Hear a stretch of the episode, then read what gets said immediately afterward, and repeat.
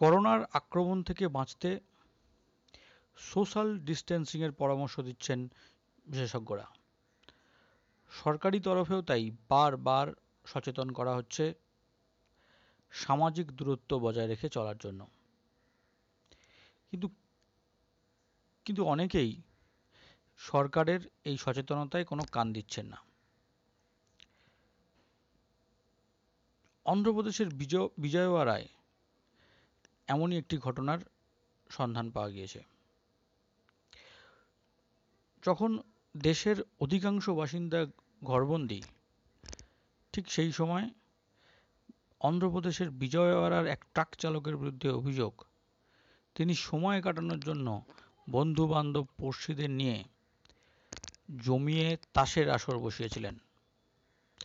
ফলে social distancing এর বিধিকে বুড়ো আঙুল দেখিয়ে সকলেই প্রায় একজোট হয়ে সেখানে দীর্ঘক্ষণ উপস্থিত হয়েছিলেন।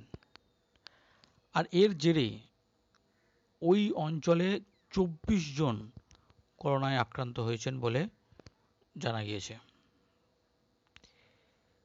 এছাড়া বিজয়ওয়াড়ারই অন্য একটি ঘটনায় এক ট্রাক চালকের থেকে আরও পনেরো জন আক্রান্ত হয়েছেন।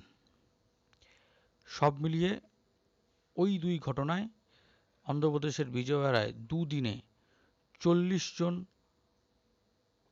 মানুষের দেহে করোনা ভাইরাসের উপস্থিতি মিলেছে।